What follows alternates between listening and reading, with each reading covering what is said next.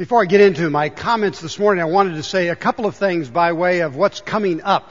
And next Sunday's Labor Day weekend, I hope you'll be here. That's a communion service. And we will be wrapping up our summer series in Colossians, Believe Right, Do Right. So next Sunday, we're going to go back to the book of Colossians, finish up the last chapter of the book, and talking about becoming a bridge, and hope you'll be here for that service if you're not traveling or out of town. Then I'm really looking forward to the fall series. Oh, Caleb, how are you? Excuse me, my grandson just came in. Pretty exciting for me. Anyhow, next, uh, then later on in September, we're going to start a series called God Questions. Questions like, is God real? Is the Bible reliable? What about Jesus? Do all roads lead to heaven? We're going to be looking at some of those very interesting questions, and so I encourage you to be thinking about September, October, when we ask the God questions. We've got some fun videos to look at, what other people think as an answer to these questions. So I'm really looking forward to going into the fall season. Uh, also, before we uh, go further today, I'd like to bow in a word of prayer. So let's bow our heads before the Lord and again just ask God to speak to us, open your heart, be willing to hear what the Lord says today. Shall we pray? Father, we're again so glad to be with your people in your house, a sanctuary, a safe place, a place for hope and healing a place to be touched by your Spirit. And so we do open our hearts to you now.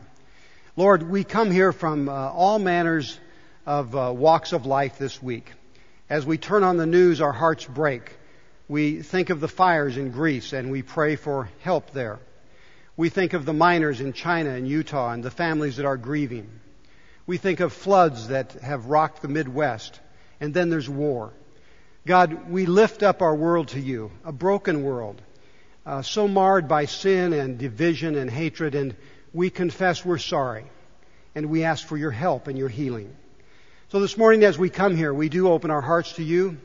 We are uh, sinful people, and we confess our sins, and we ask for forgiveness, and we pray that you'd help us to be on the right path as we leave here today to be followers of Christ. Lord, if there's someone here today that's questioning about God, their faith is weak, or they have no faith at all, I pray that by the power of your Spirit today, you might speak to them. Let them know you're in heaven, that you love them, and that uh, I pray their hearts would be softened and open to you. Thank you for your love. In Jesus' name, amen. Recently, Jim asked me, So, how's it going over there in Pasadena? Well, I can hardly keep up, I said. It's amazing what's going on. Did you know, Jim, we've got four services now. There's a Saturday night service, and on, on Sunday morning, there's three different services. The sanctuary's packed. We've got a service with traditional uh, hymns and the organ, and people love it. And then we've got a rock and roll service that we just rock out, and it's loud. And uh, then the, the young people don't even come. They've got their own band, and they do their own worship up in room 211. And uh, when it comes time for me to preach, we videocast the sermon to two of the three venues. And then I'm live in one of them, and we change it around every week. And it's just great. It's about to wear me out, but it's, we're having a lot of fun. We had to dust off the pews in the balcony because folks are up there. And uh, Jim, it's fantastic. But there's more because our mission trips have just ended this summer and our whole choir and mission team went to Haiti to do a three week camp to train leaders on how to lead worship in churches and to teach them new music. And they came back uh, with lots of stories. We had another team to go to China where they teach English as a second language and we, we had a bunch of people in China this week, uh, this summer. And then of course our high schoolers and others went with Adventures of Life Ministry to Mexico to build down there and to lead vacation Bible school. It's amazing what's going on at First Baptist. And probably what I like best is the Friday night Celebrate Recovery service. We have about 200 people show up and they come to dinner at 5:30 and then they have a big worship service and go, that goes on for about an hour, an hour and a half. And then they break into small groups, and we've got small groups for alcoholics, for drug addicts, for sex addicts, for uh, weight loss people, for gambling addiction, all kinds of addictions, and that goes on till like midnight. It's just amazing what's going on at First Baptist. And then I woke up. But it's a good dream. That is my dream. Can you imagine sitting in here and uh, we're actually on some Sunday I say, folks, show up Saturday. We've got to dust off the balcony because uh, it's pretty dusty up there, so, but we're going to need it. Wouldn't that be cool? I mean, I would just love to see the, about a thousand people in this place. Just once, Lord. I don't care who they are. I just want to see them here. that would be, that would be great. Uh, well, can you believe it? Uh, Joyce and I have been here for four years. On August 31st, 2003, four years ago, this was our first Sunday in worship. And uh, I think I wore a suit. I, I, since we're doing stuff we did that last time, I guess Ted, I should have worn my suit and tie, uh, but I didn't. Anyhow, four years ago we began our ministry here. And first of all, I want to say to you that oftentimes people do ask, "How do you how do you like Pasadena? How's it going?" And uh, Joyce and I, and it doesn't matter which one of us is asked, we say we love Pasadena. This is a great place to live. I was t- talking to a gentleman earlier today from Hawaii. He might be able to trump Pasadena, but there, there are lots of places to live in this world. Pasadena is one of the best, in my opinion. So we love living here. And we love the church. And I want to say at the outset, thank you for welcoming us, for helping us to feel appreciated and loved. And uh, I do appreciate the, pa- the opportunity to be pastor here. So I am very, my heart's filled with gratitude this morning. I hope you know that. I hope Joyce knows that as well. Um, on that first Sunday, I began a series called New Beginnings. Just seemed like the thing to do to me. And so I preached for four or five Sundays on things that I thought were important as we began our life together. on that first Sunday, the sermon was titled Ending Well. Odd topic. But then, and on that Sunday, I lifted up from Acts chapter 20, Paul's farewell, and I said to the church on that Sunday, you know, someday either I'm going to leave or you're going to leave, but we're going to end this relationship. All things come to an end. And I said, I think it's important at the beginning to talk about the ending so that we can plan our life together. In other words, how do we want to end things? Does somebody want to storm out in a huff? You know, how do you want to end things? Because the way we live now together will determine our ending. And so then I encouraged us to look at Acts chapter 20. And in about two and a half minutes, I want to give you the sermon that I gave back then because it still speaks to me Acts chapter 20 is one of the best chapters in the Bible about endings. The apostle Paul had started the church in Ephesus. He had ministered there. He had been their pastor. He had been their leader. He had been with them for some time. And it came time for him to go. He came back to visit them. And it says in Acts chapter 20, they realized Paul's probably never going to come back. This is our last t- chance to see Paul. And so that's the story. And he just rehearses his life among them. And I challenged us out of that chapter. And I had four keys. I said, we're going to end well if we know who you serve. If you know who you serve and I know who I serve, when it comes to time to be done with our relationship or to move on, we're going to have, a, have had a good experience. Who do we serve? Now we talk about serving one another, but we serve one another in the context of serving the Lord, right? And in Acts chapter 20, in fact, in verse 17, it says, Paul was, quote, serving the Lord with all humility and tears.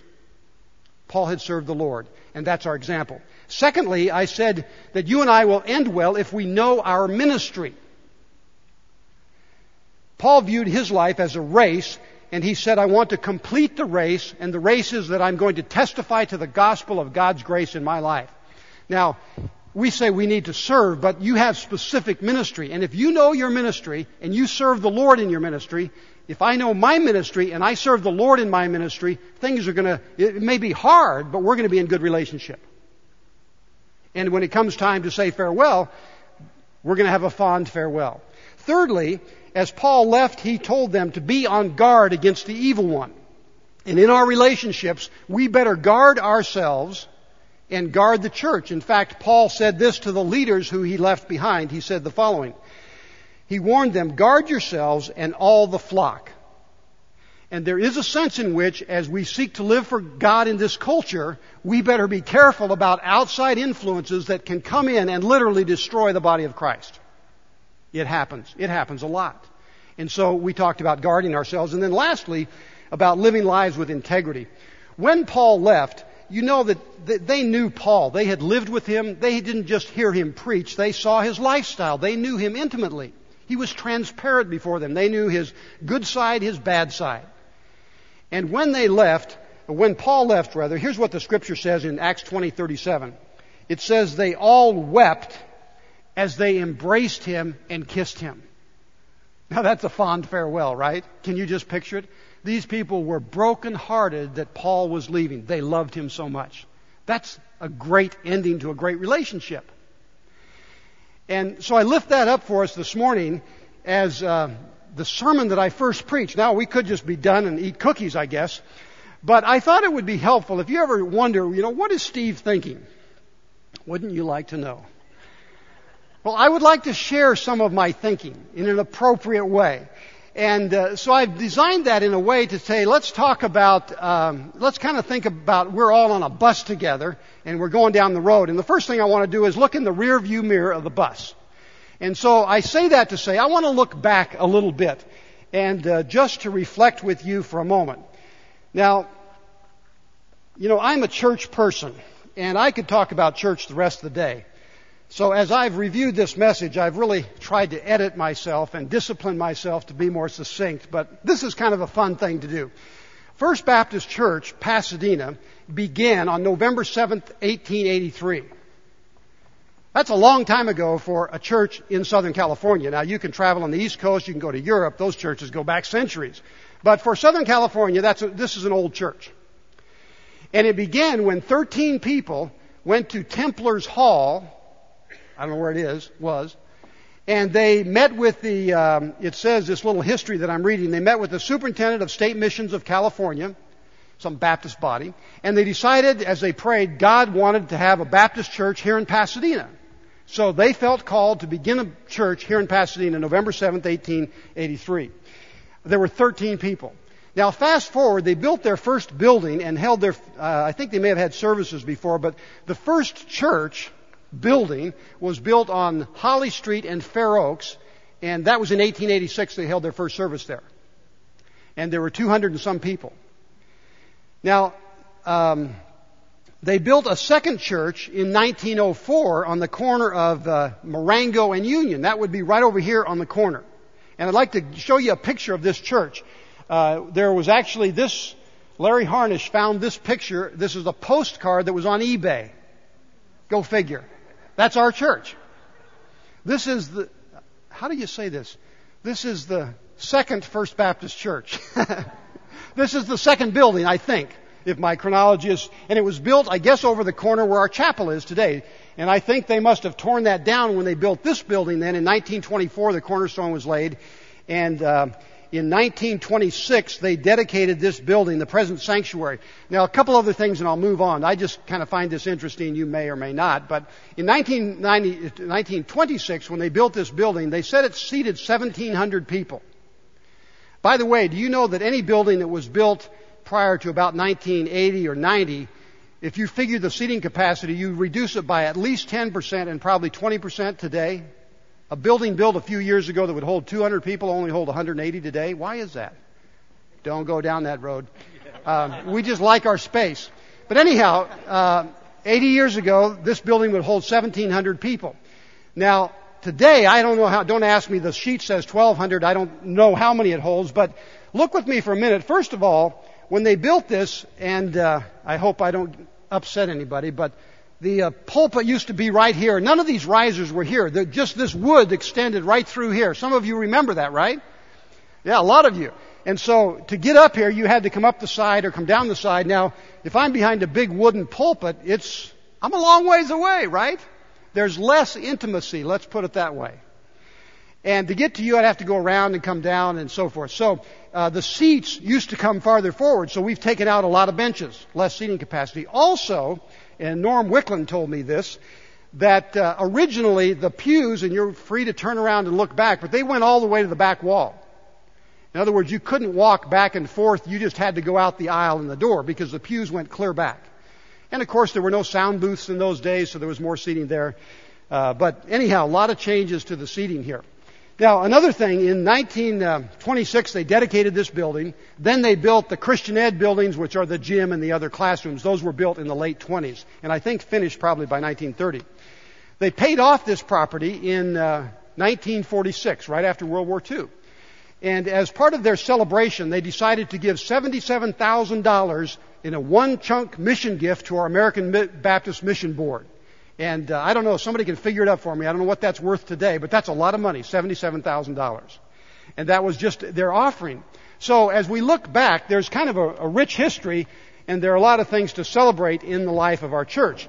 And everybody who comes here says, "Wow, you know, what a what a place! It's a great, great building." Now, I want to I want to um, move forward from 1883 and fast forward up to about the mid 1990s. And I want to ask a couple questions. First question is, if you have been in the church for longer than four years, uh, would you raise your hand? Okay, you've been here longer than four years. You came before 2003. That's another way to put it. Okay. Are you okay? Are you all right? You sure? Are you hurt? Jaded? Cold hearted? Worn out? Tired? Are you okay? It's a real question. And I want to explain why. When I was talking to Tom and the search committee that we were in conversation about whether it's God's will for me to be here, one of the things I said was, um, and I don't even remember exactly how I said it, but it was something like this. I said, you know, I'm a little worried about coming to your church. Why? Because pastors don't stay very long. Oh, our pastors stay a long time. In fact, Harold Lane was here for 15 years, had a great ministry, and so on and so forth. I said, Yeah, but in the last 10 years, I would be the fifth pastor in 10 years. Dr. Campbell did an in, intern uh, uh, interim ministry here when Harold Lane retired and led remarkably well. Then Jim Cook was here. Then uh, Bill Goddard was here, and then uh, Gene Payton and Dennis McFadden were here, and I would be number five in less than 10 years. I said, that works out to about every two years you rotate pastors. I really don't want to move to Pasadena for two years. And there was a lot of silence. You see why I said, Are you okay? In fact, Ted, congratulations. You've broken a record yourself. Uh, I'd like for somebody to list this out for me. I don't have the list, but uh, when it comes to worship leaders, the average is about one year. So you're on either on borrowed time or you're breaking the record. I don't know. But congratulations. And literally, folks, in the la- about the last 10 or 12 years, we've had a new worship leader every year. Now, the question can you build a thriving, vibrant, life changing church or anything when the leadership rotates every year or two? No. There's been a lot of instability. We could go down the list. You have seen, those of you who have been here a while have seen dozens and dozens of folks come and go. And I wonder, what does that do to you? Does it make you jaded, hard hearted, don't want to listen anymore because you know it's just a revolving door? I don't know what it does. But I think it's important as we look in the rearview mirror, um, there are lots of things to see. And it's important to see everything we can and, and, say, God, this is a part of our history. What's it mean for us? Help us with it. And what can we do? So I wanted to lift that up. And one last thing while we're looking in the rearview mirror. Uh, some of the turnover is very intentional. One of the delightful things about First Baptist Church is we have these interns here. We have seminary students from Fuller and other seminaries who've come here and uh, they spend a year, two, three years in the church, and uh, we welcome them into church. They're engaged in ministry, and then what do they do? Interns. They leave. Now, one of the problems is you know they're coming, you know they're going, so you tend not to listen too well. They don't have a lot of authority, probably. And so that's a problem.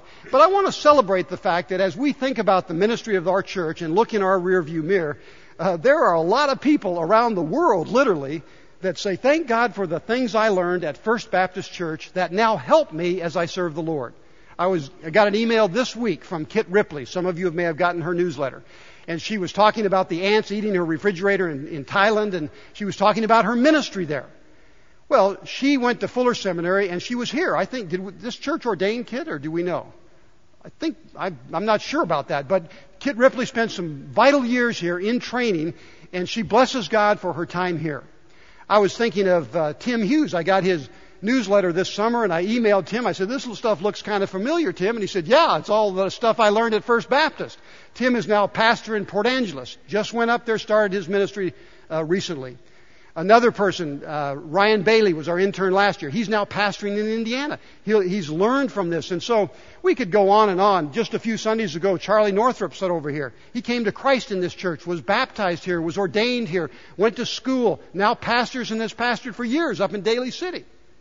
And so, uh, the fact that people come and go, some of that can be bad, some of it's good. And we bless God as we look back at our history. And I couldn't help but think of the scripture, Hebrews chapter 12 verse 1. Therefore, since we are surrounded by such a great cloud of witnesses, and we are, and it's good to look back sometimes and think about what God has done in our midst in this place as we even seek to go forward. We're surrounded by a great cloud of witnesses. Let us throw off everything that hinders and the sin that easily entangles us. And let us run with perseverance, good word for us, perseverance, the race set out before us. Fixing our eyes on Jesus, the pioneer and perfecter of our faith. So this morning as we look back, I hope that you're encouraged. There's a lot of history. Uh, I won't go back to the four years. We'll talk about that now. What kind of, what's on, what's going on now? And I've titled this question, Who's on the bus? You're on the bus. A big bus, isn't it? In fact, we've got more seats on this bus than we can fill up right now. But I'd like to talk just about our present life together very briefly before I go to let's look down the road to where we're going. Um, first of all, where are we? Well, First Baptist Church is in Pasadena. And Pasadena is quite a community. It's a great community, 135, 40,000 people. And I pulled out these statistics from 2005. A lot of information here. I'll just give you some statistics on age. The average age in Pasadena, what do you think it is? Let's guess. The median age, that's different from average, but what's the median age?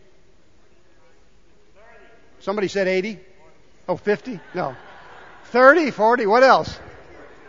32? How many? 37? 32. Some of you are pretty close in the 30s. The median age is 34.5 years. Now listen to this. In Pasadena, this is just our city, not the San Gabriel Valley, but in our city, 12% of the population is over 65. 12%. Those that are 19 and under make up 25% of the population. One out of four people in Pasadena is 19 or younger. That says something, doesn't it? Now, one other, what about our ethnicity? 53% of the population in Pasadena is Anglo or white. Um, the next largest group is what? Hispanic. 33%, one out of three people in Pasadena are Hispanic. And uh, 14.4% of the population is black or African American. Probably that population group is going down. Probably the Anglo group is going down. And 10% are Asian. Asian and Hispanics are the two that are probably coming up. So a very diverse community, a fun place to live, a great place to live.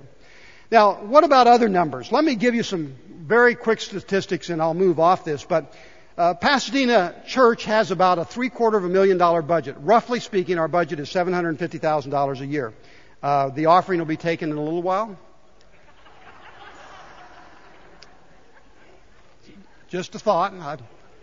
Anybody need a pen? Hey, I saw something cool. This is way off. This is way off. Ta- but let me take a little survey.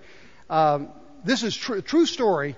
There are churches putting in ATM machines. Do you know what ATM stands for? Automatic tithe machine.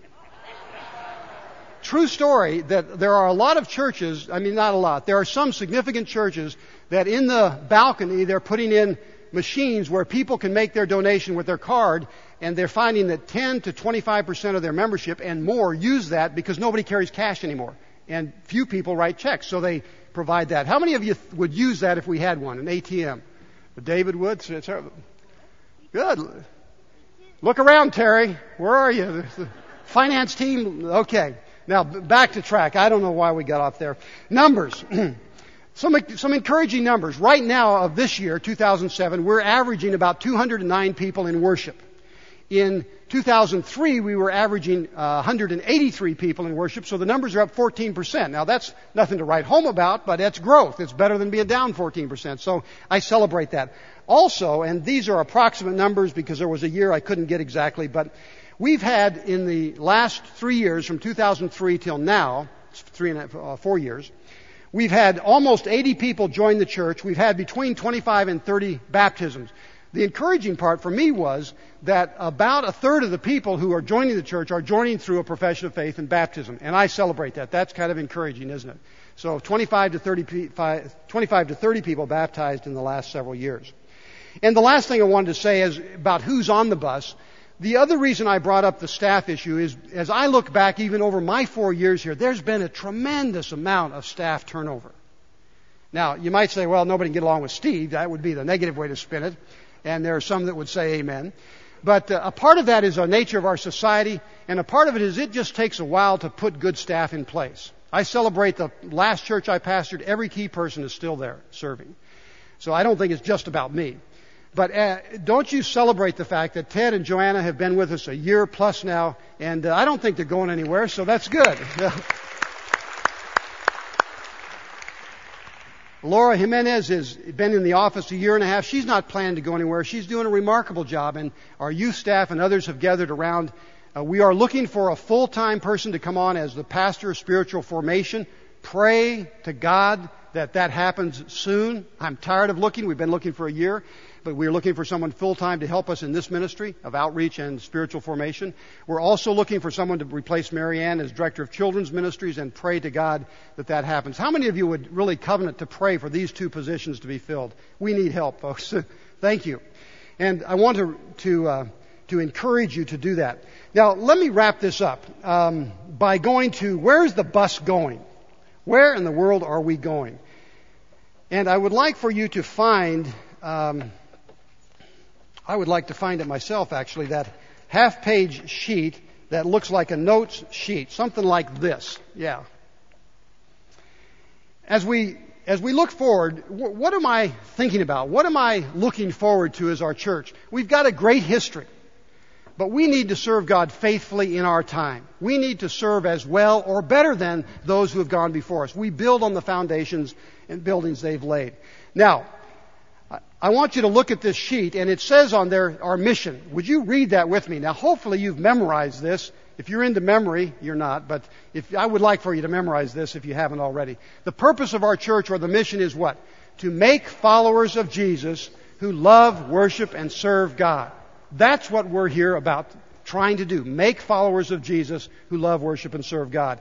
Now, underneath is the vision statement where we try to flesh out what does that actually mean? What do we see? And when Dr. Bill Hoyt last year worked with our team to write this, he said, close your eyes. What do you see at First Baptist? So part of it is understanding who we are, but part of it is envisioning, dreaming. What's your dream? Now, we said our vision is we see the First Church in the heart of the community.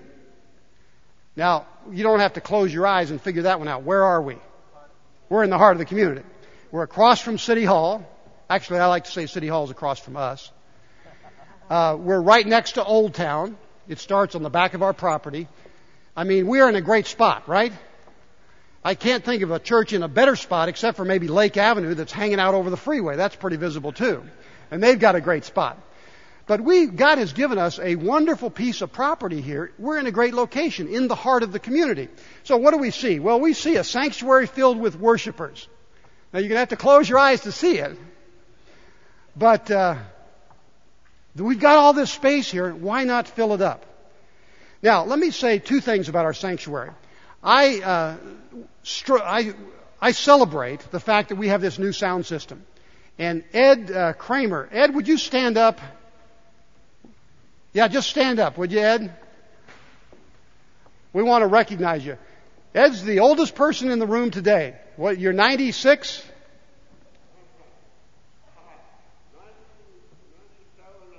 97 and a half. All right, thank you. Now, true, praise the Lord. Ed may have handed you the bulletin today. Ed told me last Sunday, big smile on his face, he said, Pastor, I can actually hear. I can hear because we've got a new sound system. And thank God, one of the first things when I went home on Sunday, the first Sunday I was here, Joyce and I were excited, but I said, Oh my goodness, can you believe the sound in that room? It's a disaster. And thank God that God's provided the means and the people to put in this new sound system. We've got a state of the art sound system that is fantastic. That's necessary in church worship today. Now, there's one other thing that I'm dreaming about in this room. You can't see the screen half the time, right? because it's an old projector, it's in the wrong place. And so we've got some huge challenges in a classic room like this. How can we use video technology technology that can help our worship, technology that can reach. Now, some of you are saying, well, we don't even need that stuff. Well, of course we don't, because you're not 34.5 years old. Right? You see where I'm going with this? The younger you are, the more important it is to have these screens up here and see stuff going on. And I could go on and on about that, but I am committed to having a church that's up to date technologically. If you were building this sanctuary today, one of the first things you would talk about would be sound, lighting, and sight. How can you see the screens? You'd have screens. And so that's something that excites me. I get excited. Ted's working on that project. He's talking to, we spent two hours talking about it Friday. So we're working on that project. Anyhow, a sanctuary filled with worshipers. What's the next one? A building filled for God's purposes. Uh, do we need to go, or can have I? How much time we got? Are you all right, or are you bored? You, you know, if we were a, a modern church, you could text message us and we'd put it up there and take a vote and so forth. But anyhow, drive the bus. All right. There's a couple other things that, that the truth is, for a church of 209 people in worship Sunday, do you think that the building is too big for the congregation? Rationally, yes, it is. We've got huge overhead. We shouldn't be in a room all spread out like this. We should be together. We are the body of Christ. Community is important. I wish there were more than two people on this front row. Marcy, I don't know why. Anyhow, we need to be uh, you know, this building, we, we've shrunk down as a congregation. Of course, the building and the overhead is the same. Now, a um, couple of stories on this point. When City Hall started uh, under construction, for those of you that are new here, the City Hall across the street just opened up a couple months ago. It's been rehabbed for the last several years. And when the chain link fence went around that, when they emptied the building, they put the chain link fence around it, they began to demo out underneath. They literally cut off the bottom of that building and they put it on rollers. And uh, do you know that building can move four feet in either direction in an earthquake? That's what it can do now. Anyhow, when they started that project, I said to myself, when was that built? And they said in the 20s, 1924, something like that. Uh, hello? We should be doing that. How much do you think that cost? $117 million. That's a lot of money.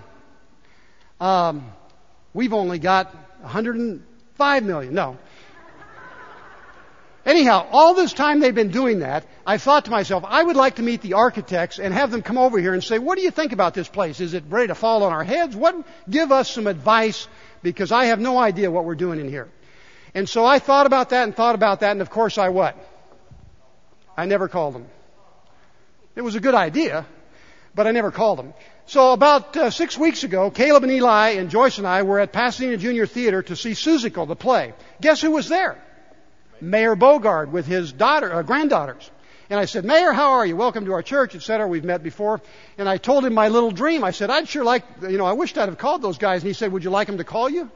I said, that'd be great. And about 10 days later, a guy named Bruce Judd called me and said, hey, Mayor Bill Bogaard called me and said to call you and I'm just calling you. So I got a hold of Bruce Judd. Their offices are in San Francisco. They have an office in Pasadena. Bruce came down. He met with me. Uh, Chris Smith was another guy he brought over. And uh, Dan and Dave and I met with them for about an hour and a half. They came over, walked through the place, talked to us about some priorities, some things we should be working on. And uh, it was a fantastic time to think about this. And uh, they were very encouraging. He did say, you know, he said one thing that was very encouraging. He said, you know what, we're in a lot of old churches, we do a lot of restoration, and your church is in great shape. He said, it's amazingly good. He said, you wouldn't believe some of the bad situations we've seen. And so again, our commendation to those who've gone before us that have helped keep up the building. But it's still a big challenge. Uh, the Church of Christ scientists just spent $3 million on their old building down the street to rehab some of it and do some earthquake stuff. So th- there are huge needs out there as we look forward to this building. But what else as we talk about a building filled for God's purposes? A um, couple other things. These are just God events. Um, coming up soon on Tuesday, about 200 women will come together for Bible study every Tuesday night here at First Baptist Church. Bible study fellowship meets here. We open our building to them. We don't charge them anything, and they use it. If you'd like to be involved in that study, it's a great intentional women's Bible study. It starts on uh, in September. It's from seven to nine o'clock on Tuesdays. So we're using our building to be a blessing to all kinds of ladies around the San Gabriel Valley. Another thing, as you know, a few years ago, Crown City AA came to us. They said, we're homeless. We need a place to have our meeting. And now about 300 people meet there every Friday night. And when we were talking about the relationship recently, we said, isn't it, uh, we're glad you're here. God's given us this property. We want to bless you with it. And so they're thankful. The same with Pasadena Junior Theater. And we've got a great relationship with them that we hope will continue. So just a couple of things. Those are small stories about the way we're seeking to reach out in our community. Now, what do the last two say? We want to use the building for God's purposes. We want to see a community filled with transformed lives. I'm going to skip over some things I had to say there, but if you were here a few Sundays ago and you heard about one of our members who's helping a gang member get out of gangs, that story is going forward. She's doing a great job. And then a world filled with disciples who share Christ's love. Now, I want to conclude today by doing two things. I want to ask you to write me a story. And then secondly, I want to pray. Now, the story part. Our theme for 2007 is what? Become a bridge of love. How many of you would say to me, just by raising your hand, Steve, I do have a bridge story. In some way, I've become a bridge of love this year. Anybody? Bridget's got her hand up. Thank you. Just Bridget and me. Now, Leno's got her hand up. Bob, okay. We've heard from some of you have already shared. Are the rest of you, have, you've done nothing to serve Christ this year? I mean, is that what I'm getting back? You, Rachel has. I know you have, Rachel. I, I know you have. You're just not used to thinking in these terms. Now, let me help you. I want you to write me a Bridge of Love story, and I want to share these stories next Sunday. If you put it off over a week, you're not going to do it. So maybe you need to do it today. If you have email, the best way to do it is go on our website, First Baptist Church, fbcpasadena.com. Go on the website, click on the link. It says Bridge of Love story or something about that. You can send it right to me. Write your story. Send it to me. You say, I don't have email, then write it out on hard copy, type it, handwrite it. I don't care how you get it here. Get it to the office this week. How many of you were willing to do that? You've got a story you could tell, huh? Keep it short. I can't read forever, you know, but let me give you a couple of examples of stories. I'm not looking for some life changing experience. If you got that, fantastic. But we're, we're challenging one another to be open to the Spirit of God, to say, God, would you nudge me to reach out to someone in love? Let me tell you uh, about three different stories. One very quickly. My son owns a hair salon. He's always cut my hair. I think he does the best job of anybody in the world. But, and it's cheap. But it's clear over in Santa Clarita, and it dawned on me about three years ago. You know, Steve, you need to get your hair cut here because you can build relationships. And so I go down the street, and I met some guys that own a salon down there, and they said, "Well, Tracy can cut your hair. Tracy's been cutting my hair now for several years." I learned. I learned uh, Tracy doesn't go to church. Didn't want to talk about God. A big wall came up. You know why? Her mother was a pastor. Holy smoke! And it was almost a cult-like deal, and she, she didn't want anything to do with God or the church. Last time I was there getting my hair cut, she really opened up. And we had a spiritual conversation. Now, she didn't cross the line of faith and accept Christ, but the door was open. That's a bridge story, right? Another story. Yesterday, as I, as I normally do on Saturday evening, I go for my little one hour bike ride. And I like to get up on the mountain and pray, look over the city, and I pray for our church. I pray for lots of churches. Just pray God's help to us here.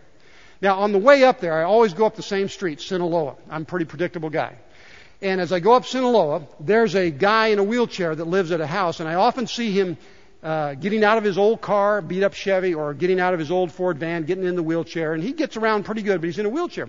So I'm rolling up the street, and I see this guy, the back of his old Ford van's opened up, and he's got all these, uh, they're not bricks, but they're like uh, paving blocks in the back of the van, and he's loading them out and putting them in a wheelbarrow. And I'm thinking, boy, that's a bummer. Being a wheelchair to have to unload a van. And I'm riding on up there. Now, true story, I was also listening to Bill Hybels talking about just walk, you know, become a bridge of love and listen to the Holy Spirit prompting you and all that stuff. Guess what? What do you think God said to me? Turn around, help him unload the bricks. I said, God, I've got a mission. I'm going to, up there to pray and ride my bike. I can't take time for this. And so I rode on another block, and the Lord said, You know, are you going to do this or not? You know. And so I turned around, rolled back down the street, rolled into his driveway, and uh, he was a little startled. You know, what are you doing here in that weird outfit? And um, I said, Hey, I saw you unloading these blocks. Could you use a hand? And he said, No, I'm fine. I said, Well, I'll be glad to help you. It's no problem, really. No, he said, Really, I'm good. So I started to leave, and he said, But let me tell you something. I said, What? He said, Thanks for asking because lots of times I've needed a hand and nobody would help me. And then he told me a story about traveling in France. This guy's in a wheelchair. He goes to France. And he broke down and so forth. I won't tell the story. But it allowed me to, I found his name, introduced myself. Now, that's a bridge story. No, he, he's not in church this morning. That's not the point. You got some of those stories, right? Joyce introduced me to a new guy at Dilbeck Realty. He says, Oh, I like to ride. He says, I leave uh, a place over here on Orange Grove every Tuesday. There's about six or eight of us get together at six o'clock in the morning on Tuesday to ride for a couple hours. He said, love to have you. Guess where I'm going Tuesday morning? Sorry, Dave, I won't be able to pray with you. I got to make a choice. Am I go to prayer meeting or go hang out with some guys that probably don't know the Lord? It's an easy choice for me. You see what I'm saying? That's what we're talking about as we seek to become a bridge of love. Now, how, now let me ask the question again. How many of you got some kind of help story like that this last year that you can think of? It's not bragging, it's encouraging us as you share that story. I hope you'll put it together and bring it to me. Well, thanks for your patience and thanks for listening to me reflect a little bit. Again, Joyce and I love being here at First Baptist Church. I feel this is exactly where God wants me. I have no questions about that. Even in the tough days, I feel this is where I belong. And I'm thankful. I want to conclude like this. I'd like to pray. And I'd like you to pray. And it might be three or four or five of you, but I would like for us to pray for our church. This is not about praying for the sick or the world or anybody else. It's about praying for First Baptist. And here's what I'd like to challenge you to do. That you'd listen to the voice of the Spirit and stand up where you are and just pray out a prayer for First Baptist. It might be a prayer for the staff or for the positions we're looking for or God's blessing or a pr- note of praise for our history. But would you do that? Just a sentence or two prayer. Stand up where you are, pray loudly so we can all enjoy the prayer and hear it with you. And uh, let's go to the Lord in prayer and just give you this time to stand up and pray for our church. Shall we? Lord, we are surrounded by a great cloud of witnesses. We thank you for your church. Uh, we sometimes it's very difficult to be a member. Uh, sometimes we are challenged beyond what we think is uh, our endurance. Uh, problems come up in the church just like every place else. But yet, you've established the church. It's the place where we grow and mature in Christ. It's the place where the rough edges are knocked off. It's the place of healing and hope and encouragement and strength. So we thank you for your church and for this church.